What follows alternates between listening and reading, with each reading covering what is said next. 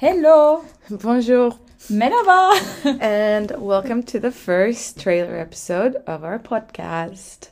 Yeah, so we just wanted to give you an introduction of what we will be talking about in this podcast. And of course, before um, starting, I would like to have Aylin here introduce herself so that you know who you will be talking to, hopefully each week on our episode. So, Aylin, tell us about you. Hi, nice to meet you. Uh, my Hi, name Aylin. is my name is Aylin, and um, I'm a 25 year old studying master in management, and uh, I am specializing in sustainability and social innovation here at uh, HEC Paris.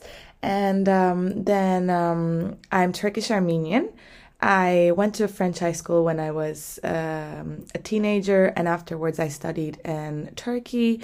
And then I moved to France for my master's degree, uh, where I met Ejanos.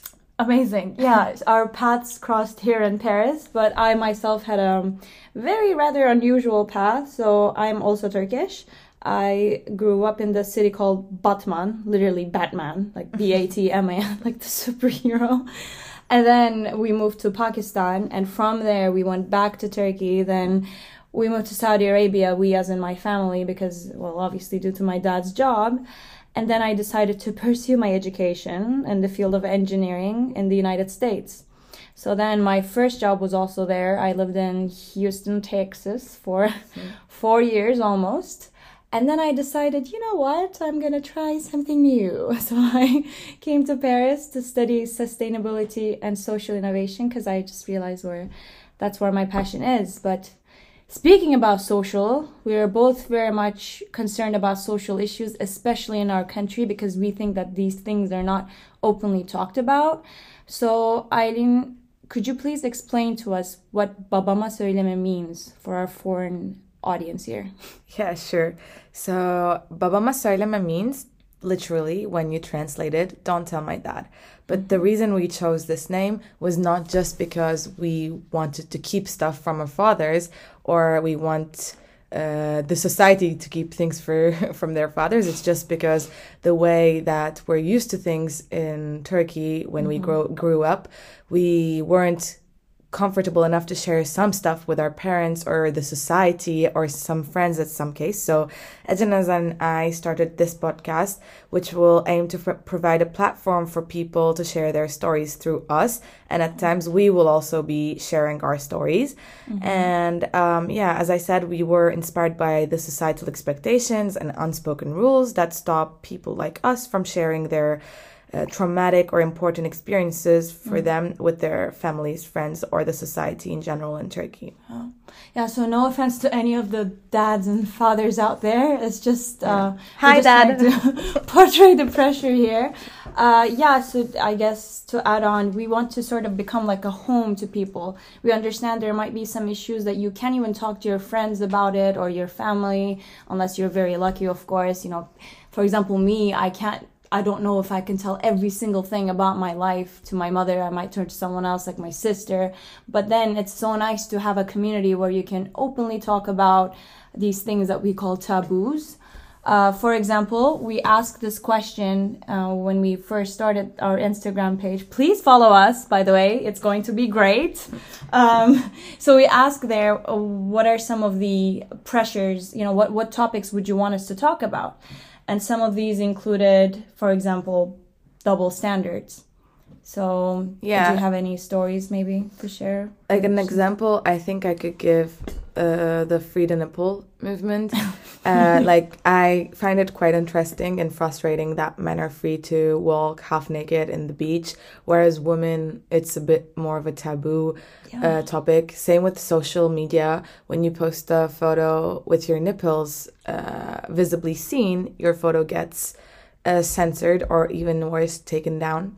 And whereas men, like you go on these Instagram models pages, uh, profile pages, and they have nothing but half naked photos, which power to them is good, but women should have the same um, rights. Yeah. Yeah. Just like body hair, for example. I remember I was uh, with a few friends and we were talking about turnoffs. And we were like a group of girls and guys. And two of the guys, including my boyfriend, said uh, arm hair is a turn off and unpainted nails. So to me, it was like arm hair. That's so natural. Like you have arm hair, I have arm hair. You have leg hair, I have leg hair. So body hair is also Yeah. uh, just controversial things. Yeah.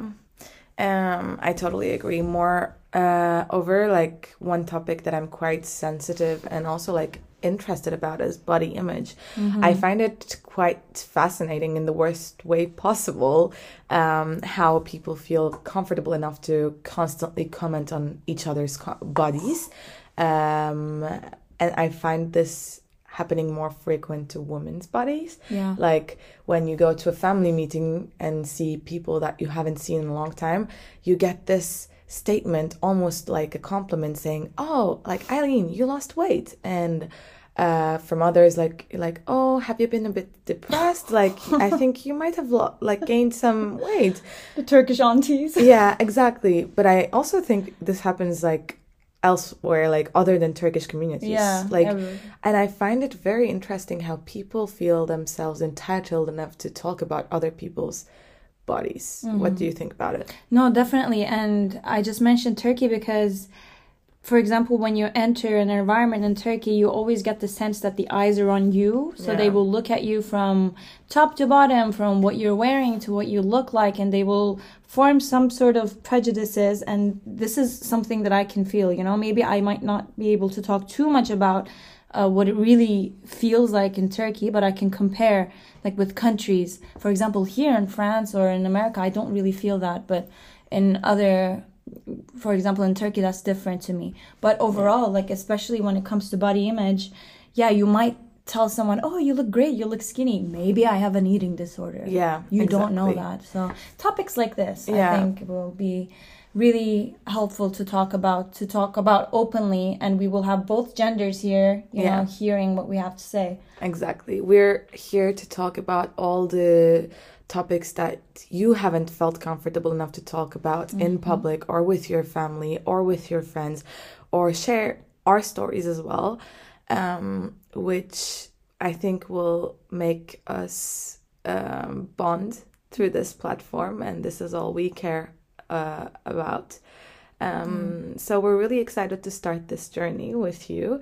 And we know that we started this podcast in Turkish, but we will continue it in both languages, even if Turkish episodes will be slightly more frequent. Yeah. But we're really happy to share this episode with you right now. So you guys also have a better understanding of our purpose. And yeah. Exactly. Please, please, please share your stories. And thank you so much. We will have our first episode in Turkish coming up very soon about what it really means to be a woman in Turkey. But we asked the question also in English and we received some interesting responses. So we will be also doing an English episode on that. With that note, uh, we started with our lovely uh, tone of the goat in the beginning. So, Aylin, do you want to? I want you to do it, but I mean, mm, yeah, that thing. Hopefully, we'll come up with something better, or this might stay. I low you like it. Yeah, I think so. But super happy to talk to you guys, and we hope to see you very soon. Bye. Bye.